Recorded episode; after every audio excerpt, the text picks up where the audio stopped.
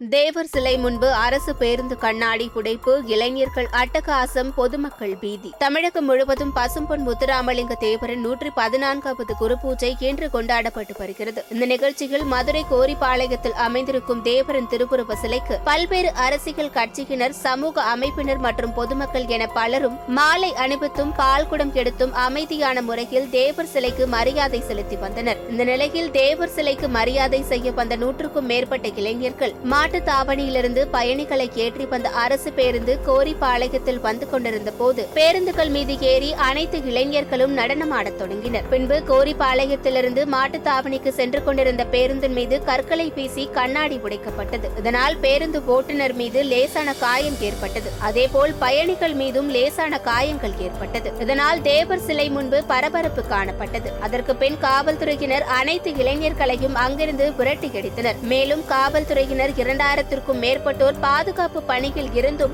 இளைஞர்கள் அரசு பேருந்து கண்ணாடியை உடைத்தது பொதுமக்களிடையே அச்சத்தை ஏற்படுத்தியுள்ளது.